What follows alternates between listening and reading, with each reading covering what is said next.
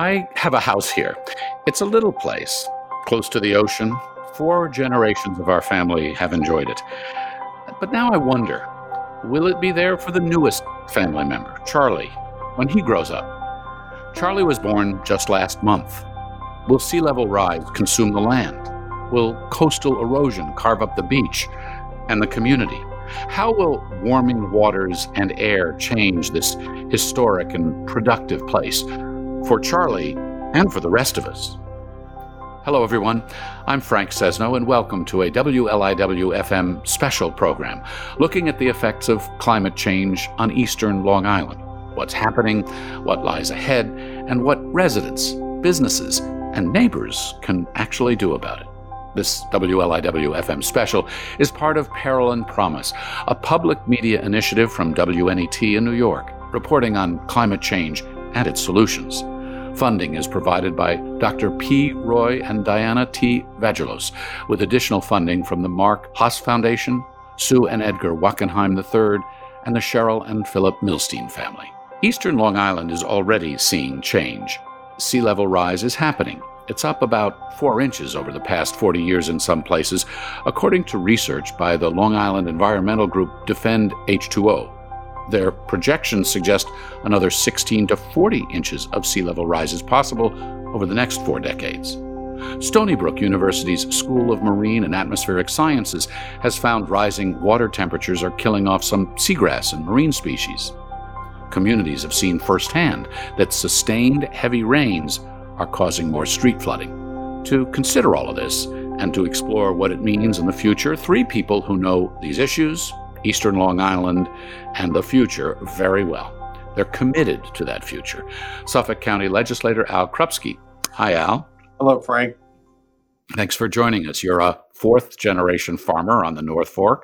You run Krupski's Pumpkin Farm, where you grow corn, tomatoes, and other good things. Born in Peconic, you're a committed conservationist. We appreciate your time. Thanks for having me. East Hampton Town Supervisor Peter Van Scoyoc. His family has been on Eastern Long Island since the seventeen hundreds, a small business owner who runs a residential construction company and seasonal charter fishing business. He's served on the town planning board and the zoning board of appeals. Peter, thanks for uh, stopping by. My pleasure to be here, Frank. Thanks for inviting me. It's great to have you. And Doctor Allison Branco. She's director of coastal programs for the Nature Conservancy in New York, an oceanographer who has tracked the impact of human beings on marine ecosystems. Based on Long Island, she has deep roots here and for six years served as the director of the Peconic Estuary Program. Allison, appreciate your time as well. Thanks for having me. I'm glad to be here. I look forward to the conversation, and we're going to talk about some of what we're seeing, some of what you're doing, and where the future lies. So I'd really like to start with, with that kind of climate change and what you're seeing now. I mentioned a few things, but Um, Peter, why don't you start? In your town of East Hampton, what do you notice has changed? So, Frank, I think one of the things that's most concerning is that the rates of coastal erosion seem to be increasing, and we're seeing erosion in areas that we didn't really see be- before. Uh, you mentioned roadway flooding. It seems like the, the rainfall, uh, annual rainfall has increased very little, but Uh, yet our flooding has. The storms uh, dump much more rain in a much shorter period of time. We see die-offs in the scallop in the bay. Uh, two years in a row, complete failure of the uh, scallops to, to sustain themselves. And we're seeing southern pine beetles devastate thousands of acres of forest here in East Hampton. You've seen some of that on your own properties, I understand. Isn't that right? The beetles? Absolutely. I, I happen to live in Northwest, uh, actually on land that One, one time was part of a family farm, was pasture. And uh, so it's extensively pitch pine forest that grew up in the open pasture over time. And uh, we've lost uh, over six hundred trees on our property alone. six hundred trees on your property alone from the beetles? That's correct. And, the, and uh, that's a small number compared to the neighboring preserve land and other neighborhood properties. Al Krupski, over to you from your perspective, you know, county-wide, and you're a farmer and you've got, you know, your hands literally in the dirt. What changes have you seen? So what we've seen, like anecdotally, people have noticed a lot. Um, and because we're a coastal community, people see this uh, the flooding that happens at high tide, not just the, you know, some of the moon tides, but sunny day flooding that happens. And it doesn't have to be a nor'easter to, to uh, we've got all the road ends, you know, go to the creek or go to the bay. And they are, they've been used historically for generations to put, to put small boats in, and they're usually dry. And now they're, they're flooded on a regular basis. With and you attribute, water. you attribute that to changes in temperature and climate? Yes, definitely. You can, the sea level rise is just, you can't deny it because of that, that kind of flooding. Um, you know, growing up on the North Fork, these are road ends that everyone used. And there's also a problem with the marsh islands out in the creeks. There used to be quite a few marsh islands, and because of sea level rise, they're becoming flooded. And th- so then they, they suffer from uh, vegetative loss, and now you've got these mudflats. And the consequence of the mudflats? Well, you've lost your your marsh grass. Your marsh is a, a, lot, a good part of the nursery and, and filtering for the creeks. And so once you lose that, then you've got this unconsolidated mass of soil that, that can move around and, uh, you know, cause sedimentation in the rest of the creek during, you know, during a storm event. Allison Branco, you have studied really your entire professional life, the effect of human beings on ecosystems. So if we zoom out and we think climate change, and you look at this and you look at this incredibly interesting, diverse, and sensitive Eastern Long Island ecosystems, plural, that we've got, what changes are you most concerned about? It's really the flooding and all of the various aspects of flooding that are having the biggest impact on Long Island. And it's not unique to Long Island. It's happening, you know, all over New York State, all over the country and the world, really. Um, and because sea level rise is a major cause of flooding, any place that's an island or a narrow peninsula is going to get squeezed by that sea level rising. So on Long Island, we're seeing, as Peter mentioned, we're seeing stormier storms, bigger and stronger storms. Um, and that goes along with longer droughts in between storms as well. Um, but it's really the sea level rise flooding on Long Island where we have really shallow groundwater to begin with. It's pushing groundwater up. So that's, you know, it's flooding basements. It's flooding our stormwater infrastructure, which is a big part of why streets are flooding so much, because there's just nowhere for all that rainwater to go if the infrastructure is already full of groundwater and saltwater. Of course, the erosion we see is also because sea level is rising, and so that water is trying to squeeze further inland, and so it's mobilizing a lot more sand all around the edges of the island. Where are you most concerned, or is the is the ecosystem most sensitive? Because there's ocean, there's sound, there's all kinds of inlets and bays and everything else. Is it uh, sort of an equal threat across the board, or are there certain places that you're watching most closely and with most concern? All places, you know, are, are struggling in some way or another. The the areas of the island that have a shallower slope, um, you know, which is sort of the, the southern facing shorelines in most cases, because of the way the island was formed by glaciers, those are the most in danger because just a small vertical change in sea level translates to a tremendous distance inland that, that water is trying to go.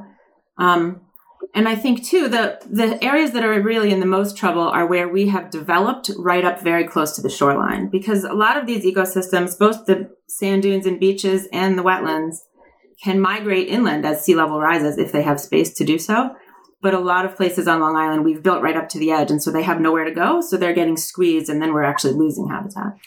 I'd like to talk about what is happening now and what each of you are doing in your various uh, respective communities and circles to confront this. I mentioned earlier that I have a house, fondly known as In the Dunes, so we're very close to the ocean. My grandfather bought that place in the nineteen fifties. It was long before people talked about climate change. And I really do wonder, you know, what whether that house is going to be around, you know, for, for my grandson, for example. Uh, but I've seen certain things that Peter, you and the others have done in Suffolk County, that if I wanted to do anything with that house, I have to berm the property. I have to raise the house. I have to think about, because you've thought about, some of these changes that are coming.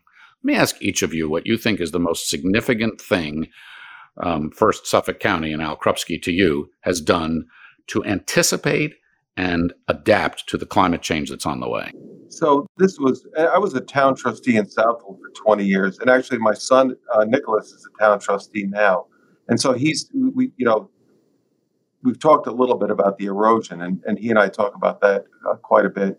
But um, so I've seen the effects of the, the sea level rise. And so I did get a bill passed in twenty nineteen that requires that Suffolk County D P W takes uh, sea level rise into a into a D P W county. Is Department of Public Works, right? Yes, thank you. In Suffolk County, and then we have extensive road um, responsibilities that they take in climate change and sea level rise in their projects. So what, what does forward. that mean exactly? Well, if you've got a road that has um, ever historically flooded, whether it's from uh, heavy rainfall or whether it's from a coastal storm, that when that road is reconstructed, you have to do the, the adequate amount of drainage and elevation uh, change to make that road passable in a, you know, in a storm event, so that, you know, emergency vehicles and whatnot. So you're saying that you now have the Department of Public Works has to think climate change, rising sea levels, all the rest before they replace, repair roads. Can you can you afford yeah. to do that? Because that means raising well, you, you roads in some places. You can't afford not to, because if you need to keep the road open, it's a pretty serious bu- business. And when they're doing uh, major road reconstruction, they're doing a good job as far as, you know, shoulders and and and curbing and drainage, especially anyway. So these these costs are then are incidental to elevate a road in most cases, are, but it's critical that they do that at the time of uh, of reconstruction. Peter, how about in East Hampton? Well, most recently, the town board uh, made a climate uh, emergency declaration, whereby any actions the town takes, we have to consider the impacts of climate change and to try to alleviate and mitigate uh, making that worse. So in other words, every time we consider buying a new vehicle, we consider whether or not that particular vehicle can be replaced with an electric vehicle or hybrid. Um, we build any new building that we try to reach a net zero in terms of energy use in the construction of that building, and that we refit other buildings. So it's it's comprehensive uh, in considering how to alleviate and avoid making the climate situation worse. Um, you know, but we've also had extensive study of our town uh, through coastal assessment and resiliency planning, whereby we modeled what the different scenarios of sea level rise and storm surge would be. And as Allison said, those low-lying areas and gradual areas are most impacted. And I thought, I think we thought originally the ocean side would be most directly affected. Uh, with the exception of Montauk, it's actually, you know, the bay side where we have our harbors and creeks. That's what's, you know, most at risk, loss of our, of, you know, many of uh, the development around the harbor. So. You've been pretty, you're you're personally quite outspoken on the subject of renewable energy, and you're being quite active with solar. What's the town doing on that score? And is that also a climate change related initiative? Absolutely. You know, we started back in twenty thirteen uh, by creating an energy sustainable committee when I first came on the town board. And since that time, you know, we adopted a, a comprehensive energy uh, vision. We were the first municipality in New York State to Uh, adopt a resolution to meet one hundred percent of the town's annual community and electric uh, electricity consumption, and to move towards all renewable energy in all sectors by twenty thirty. So, you know, it's something we've considered for some time. And if, if we've got the first uh, solar megawatt scale solar farm on the entire South Fork, we did several years ago. We've encouraged people to use rooftop solar by aggregating uh, with a competitive bid, a contractor who can provide at a lower rate solar roofs. Uh, you know, we've refitted all of our town buildings uh, with uh, major town buildings with L E D lighting. All these things also save money. We've we saved over one hundred thousand dollars a year just with the lighting upgrades alone on municipal buildings. We're now looking at street lighting. We've upgraded the Montauk street lighting several years ago. That's saving those district payers a lot of money too. So it's it's a net plus across the. Allison, from your perspective at the Nature Conservancy and looking at the big picture of this, and not being, you're well aware of the politics, but you are not an elected official yourself, what is the most significant thing that Suffolk County and East Hampton have done, and what is the most important thing they yet need to do? I think East Hampton's planning efforts on climate adaptation are really Um, sort of out in front on this issue. And I think that most other places in New York need to do more like East Hampton is doing. And I think really? I, yes, because and I, I think East Hampton has felt enough of the problem that they've said, okay, it's time. We need to start doing this planning work. I think a lot of places are doing a good job on renewable energy. You know, it's been sort of like the, the in vogue thing to do for a bit longer. And so in New York, we have a lot of, of locations doing a lot of good work on renewable energy and good state funding to sort of motivate that. But I think it's really the the planning to adapt to the climate change is where we need a lot more work, because those are much those are much harder conversations. It's not, you know, it's hard to it's hard to give an anecdote and say it paid for itself in five years. You know, it was a no-brainer. Those things are not easy to do by any stretch, but easier. But planning for big changes that are difficult, um, that's the thing that we really need to buckle down and get going on, because we're running out of time. Al, at this county level, is the county moving to some of these initiatives that we hear the town of East Hampton doing? Uh, more solar, electric vehicle. We'll talk in a minute about offshore wind, because that's something that's coming down potentially in a big, big way. But what are the big initiatives countywide uh, that you're doing like this? Sure. So, uh, well, it's there's no question East Hampton's been a leader in, in this sort of field, in energy conservation and whatnot, for a long time. The county has also, and the county has a tremendous amount of infrastructure in buildings uh, and, and an enormous fleet. And so the county for years has been invested in, in energy conservation projects as buildings get upgraded.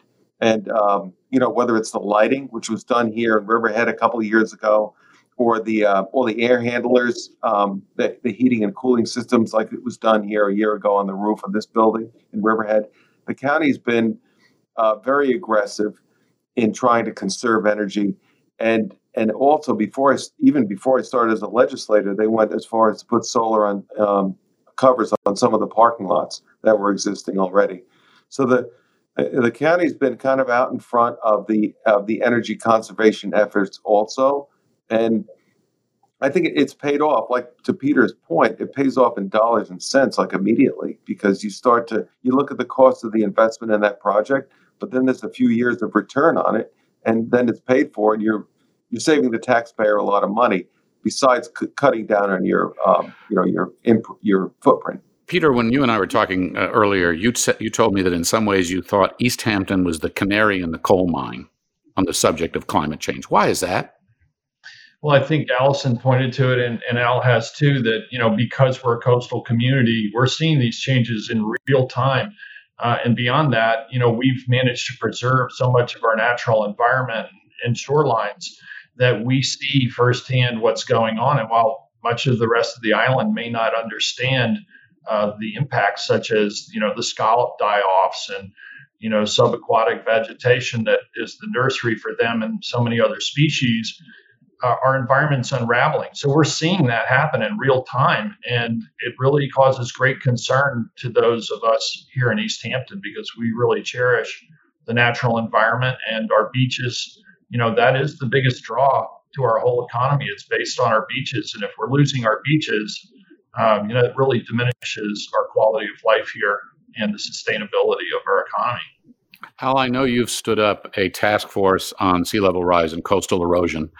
Um, what is the intent of that? What does it need to do, given the climate change and sea level related challenges that are being presented? Well, I'm trying to consolidate the different uh, regulatory agencies that have jurisdictions on the shoreline, because if you're a property owner, you're faced with getting local, you know, town permits, uh, New York State D E C permits, and possibly um, Army Corps of Engineers permits. And so, as you, you, there's a balance there between Uh, protecting your own property, and then protecting, uh, and Peter mentioned it, you know, our beaches and our public access, which is so critical. You know, you live on an island, you want access to the beach, you want access to the shoreline, you want to put a boat in, or you want to enjoy the water. So it's really critical that we, we coordinate these regulatory agencies so that the property owners know the best path forward to protect their property, but also not cut off public access to the shoreline. Allison, you have said, given the climate change um, risks and what's happening, that in, when thinking about flooding in New York and the eastern end of Long Island, you have to, we have to think about changing the paradigm. What do you mean by that? What paradigm needs to be changed? So right now, a lot of folks are focused on solutions that allow us to keep everything exactly the way it is now. Nobody wants to do anything a little bit difficult or change their lifestyle in any way. And, you know, the fact of the matter is the water is coming, whether we like it or not, and it will force us to change. Um, and so what we really need to do is get everyone accepting the fact that the climate is changing and we need to do things a little differently if we want to live here and be able to enjoy this island f- for the long term. We're doing a lot to sort of defend ourselves from the water right now. And the long-term result, if that continues to snowball, is that we live in sort of a concrete bathtub where we've built walls around. We don't have beautiful beaches to go to. We don't have beautiful marshes to look at. We don't have fish and scallops and seagrass. So we really need to sort of accept the change and start to plan to live in this world with a lot more water rather than fight against it. What does that mean? Uh, does that mean that that I should tell Charlie, forget the house, we're, we're moving it, or we're not going to be there? I mean, I, I go down the beach after a big storm, and suddenly I see snow fences out there because people want to rebuild the beach.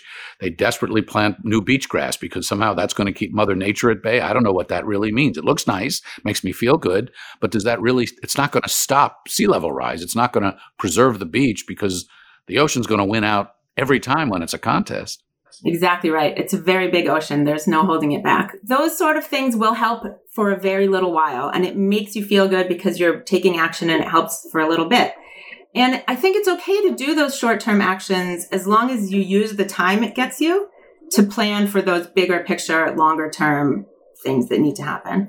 Um, and and yes, when you have a house that's in danger from sea level rise, you have to really think to yourself, do I want to leave Charlie a house?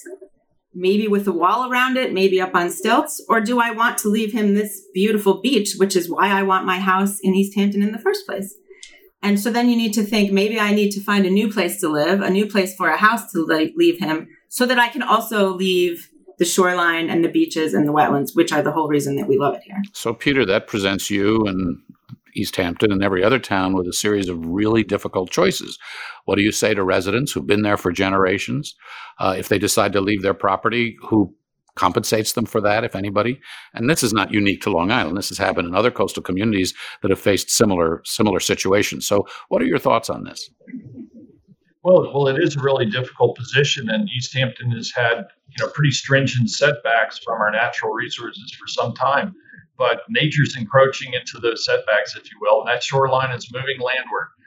And, you know, to Allison's point and to Al's point, if if we don't move back, then we will lose what we're all here to enjoy. And so that's a really thorny and difficult conversation. How do you convince people that this is what needs to happen?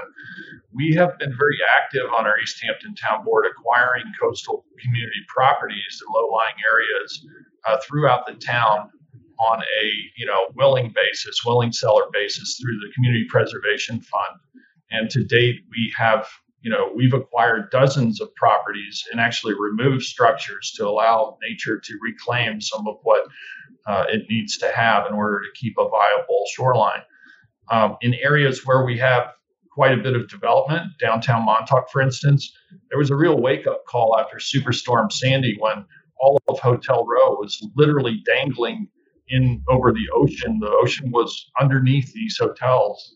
And, uh, you know, that's a situation that uh, required an emergency response because so much of our economy is based on that. But the long-term goal has been to get a major sand replenishment project through the Fire Island to Montauk Point Army Corps, uh, while it gives us a little bit more time to work on our long-range hamlet plan, which is to have transfer of development rights to encourage and incentivize building of hotels in a safer location. Because if we were to lose in any given year through catastrophic hurricane, that Hotel Row, um, you know, it would take years and years to recover. I know the Jersey Shore, when, you know, they were hit, it was three or four years before.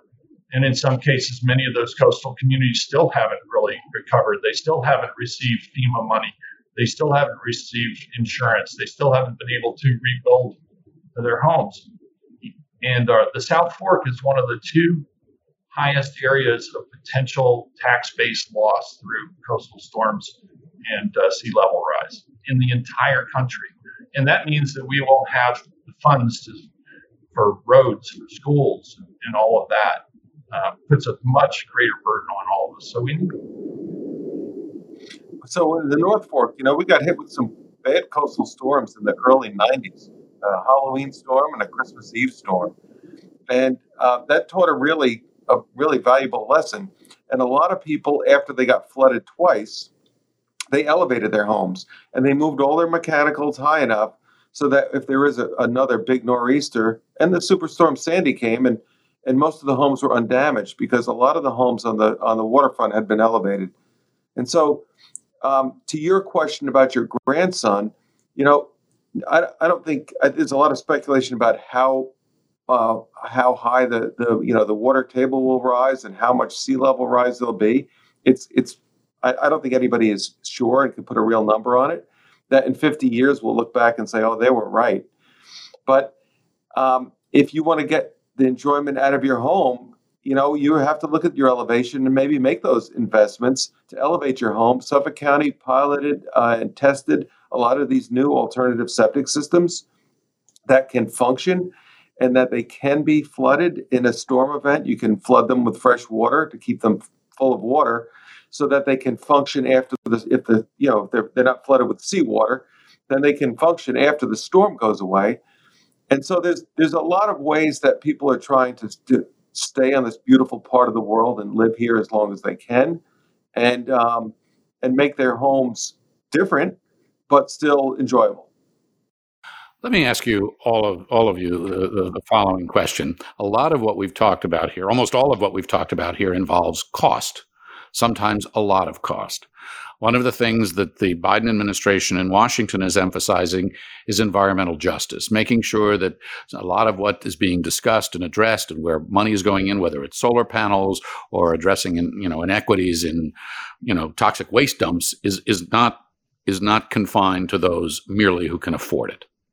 Al, let me start with you. How are you addressing issues of environmental equity In, in the context of Eastern Long Island and this very exposed place to the climate change that's happening?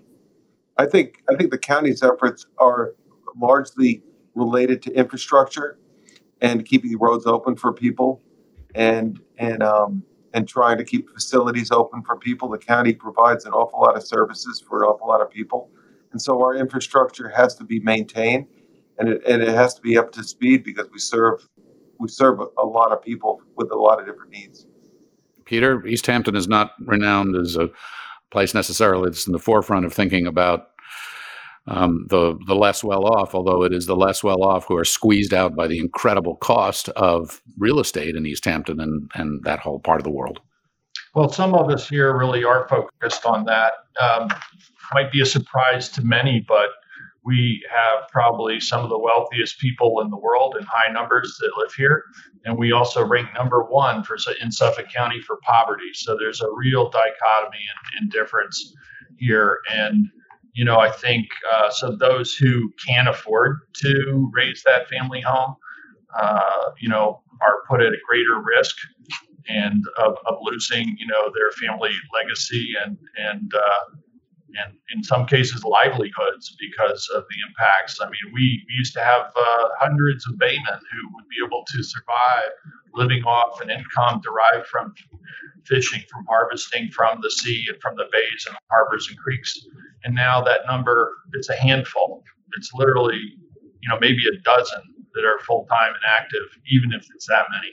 Um, so, and this is really a response, uh, you know, or an effect of, of climate change to a great degree. You know, we, we lost our, much of our eelgrass and, and lots of our shellfish back in uh, mid eighties when we had the brown tide. Uh, you know, harmful algal blooms are certainly one of the many uh, effects of climate change, warming waters.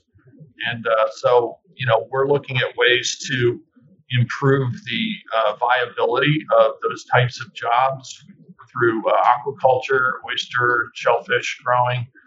Uh, we just passed a pilot project for sugar kelp. That's something that brings uh, the habitat back and allows for sea organisms to uh, hide safely and acts as a nursery, as well as producing uh, you know, a clean organic type of fertilizer and uh, food source. So we're looking at ways to improve Uh, for working people here, those traditional lifestyles that would be uh, derive from our seas, as well as our, our farming. Allison, what's your perspective on this issue? I think those are all really important things. And I think another important issue is um, who has a seat at the table, so to speak. I think an important equity issue in terms of adapting to climate change, you know, there's a lot of decision-making, a lot of planning that has to take place. And so I think it's really important that we consider who is involved in that planning. You know, I think East Hampton has worked really hard to make it possible and easy and, you know, get the word out and bring people into their public meetings about their planning projects. And everyone needs to do that um, because you really need to be able to account for all of those different lifestyles in whatever community it is you're working in. Um, and it's just, it's all too easy to go to the few people who always are politically connected and just ask them what they think and, and carry on like that. And, and that's a really, it's a really hard thing to bring in the folks who are too busy or who can't come to a meeting in the evening because that's when they work, not during the day. Um, so there's a lot of work to do to ensure that everyone from all, all parts of the community get to participate in the planning and decision-making about how we'll move forward. Peter, you have been a huge um, advocate of renewable energy. You talked about some of the solar earlier. Uh, so twin question here. Um, what about offshore wind? How significant? How fast? How much do you embrace that? And um, what do you anticipate in terms of public support for that? Because there are a lot of folks out there who say, not in my back ocean, not in my backyard. I don't want to look at that, no matter how much renewable energy it can produce. So what do you what do you say to those issues? So I've been a supporter and proponent of offshore wind because I think after you take an honest analysis of how we can produce enough renewable energy to really meet our, the demands of our modern society, you can't do it with solar alone. There's simply not enough land area. I think something like fourteen percent could be produced by um, solar. So we need ways of generating massive amounts of uh, clean energy. Offshore wind doesn't require any fuel to generate electricity. The fuel is the wind. We live in an area where offshore wind has been called the Saudi Arabia of offshore wind because there's such a regular supply of wind. Um, the South Fork Wind Farm, which has uh, been approved by the town uh, in terms of the landing of transport cable, brings clean energy to up to seventy thousand homes here on the South Fork. Uh, recently approved by the board, you know, promises to help us meet our one hundred percent renewable electric goals. And I think that probably won't come online until twenty twenty-three or so. Uh, it's still in the review process with the Bureau of Ocean Energy Management, but I, I suspect that will be completed. Uh, I think something like seventy percent of residents support offshore wind. Um, and, you know, we certainly have taken a very hard and close look at what the uh, potential impacts of these types of developments would be both on land and at sea, and, you know, to make sure that those concerns are adequately addressed and mitigated.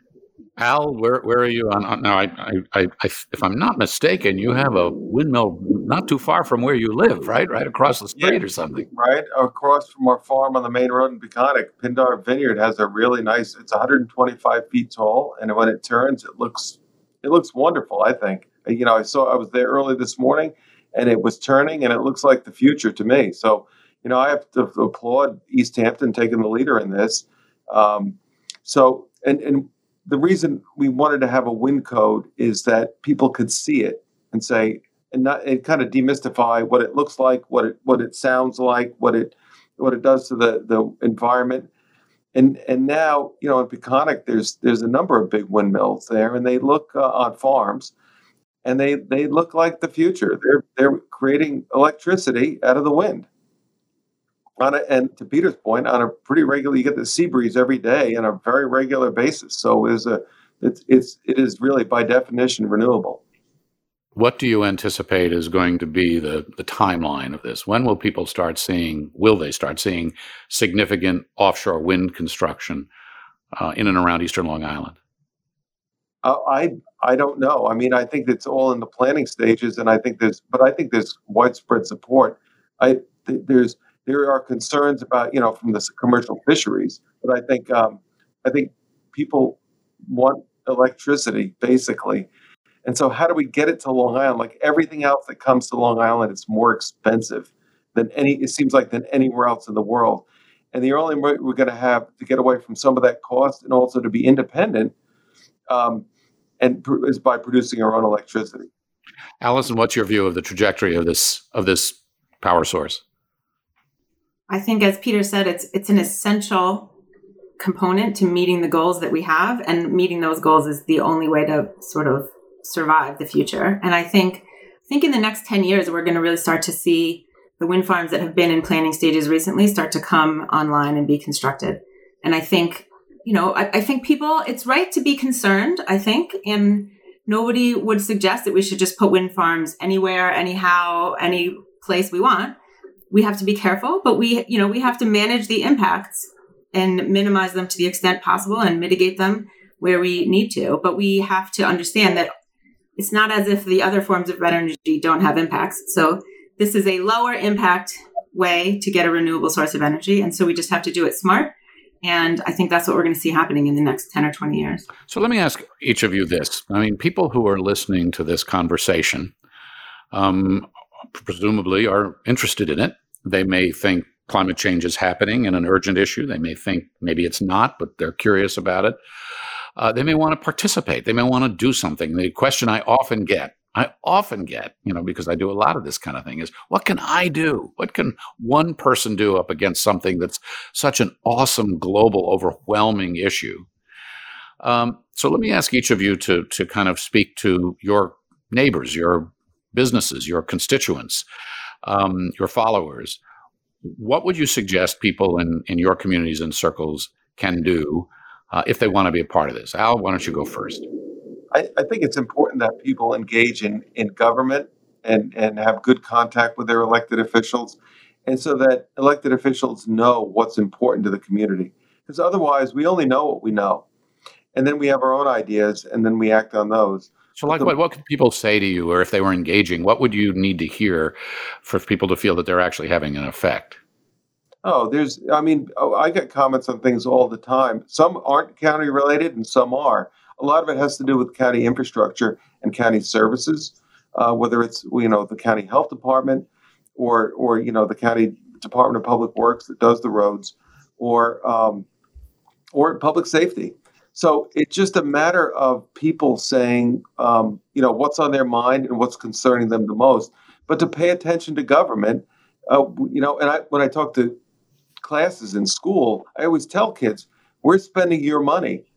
So you need to, and, and this is your future, you need to pay attention to what government's doing, because we shouldn't um, operate in, in a vacuum. We should operate with a lot of public exposure and public input.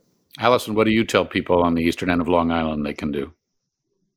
Well, I think what Al said is absolutely right. I think we need to make sure every elected official from the village all the way up to the federal government is paying attention. This is the biggest issue of our generation. And if we don't pay attention to it, our children will be looking back and say, what were they doing? Why were they asleep on this? Uh, they already are, by the way. Many of them are already saying that. I hear from young people, students all the time. We, we know, in fact, so much of the environmental and climate movement is being driven by young people who say, hang on, this is the world we're going to get. And what have you done with it? It's true. And the other thing I think anybody can do, wherever they are, is just talk about the issue.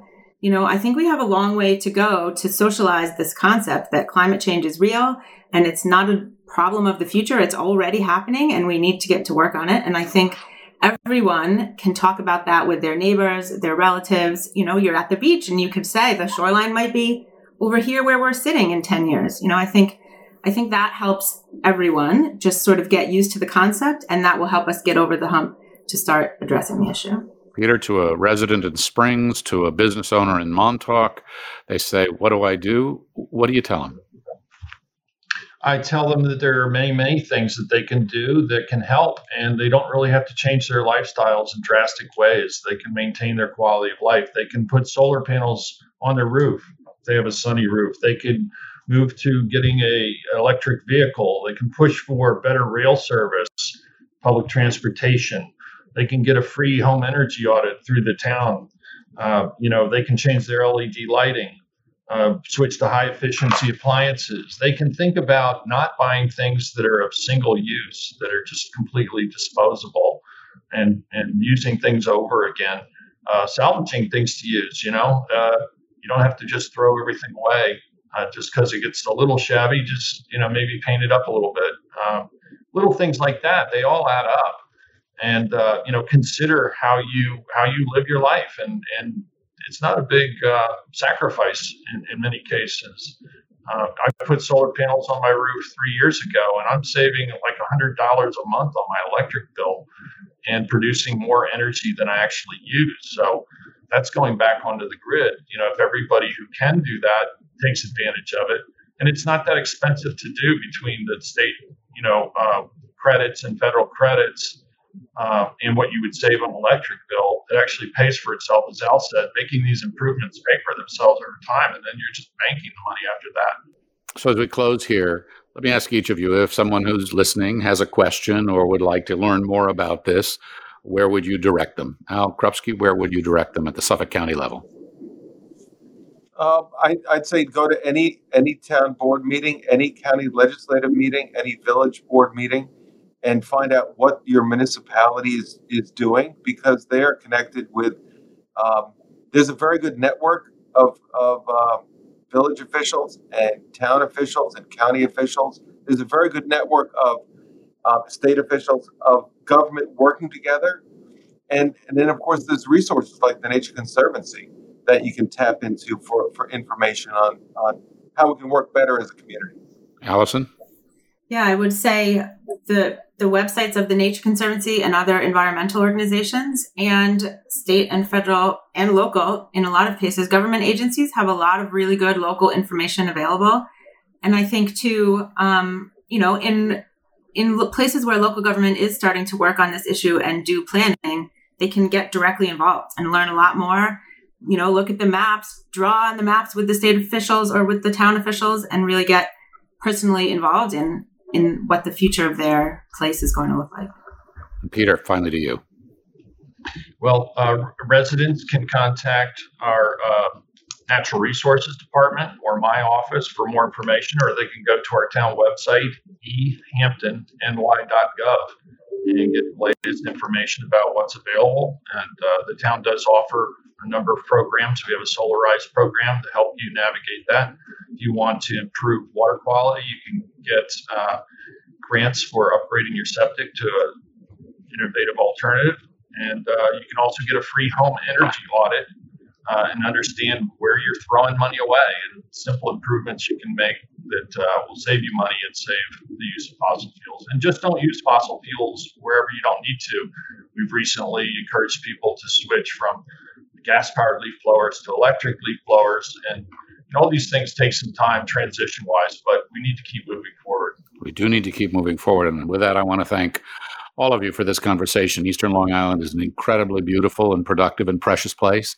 It is very much subject to the whims of nature, and it feels the weather and climate in ways that other parts of the country feel less intensely and less quickly. And so we've seen some of that, and this conversation has been very helpful to shed the light on what's already happening, some of the actions that you're taking, and the things that you're looking at down the line, and, and perhaps some of the things that we can do individually as members of the community. So I want to thank you, Al Krupski, Suffolk County Legislator, Peter Van Scoyoc, East Hampton Town Supervisor, and Allison Branco, Director of Coastal Programs for the Nature Conservancy. Thank you all very much for your time. Thank, thank you. Thank you, Frank. Appreciate the opportunity. It's been a great pleasure. This W L I W F M special program is distributed in part by Peril and Promise, a public media initiative from P B S flagship station W N E T in New York, reporting on the human stories of climate change and its solutions. Major funding for Peril and Promise is provided by Doctor P. Roy and Diana T. Vagelos, with additional funding from the Mark Haas Foundation, Sue and Edgar Wackenheim the third, and the Cheryl and Philip Milstein family. You can learn more at pbs.org slash Peril and Promise and on the W L I W F M website at wliw.org slash radio. Please check out all these resources so that you can be an active and engaged voice in your community. I'm Frank Sesno. Thank you so much for listening.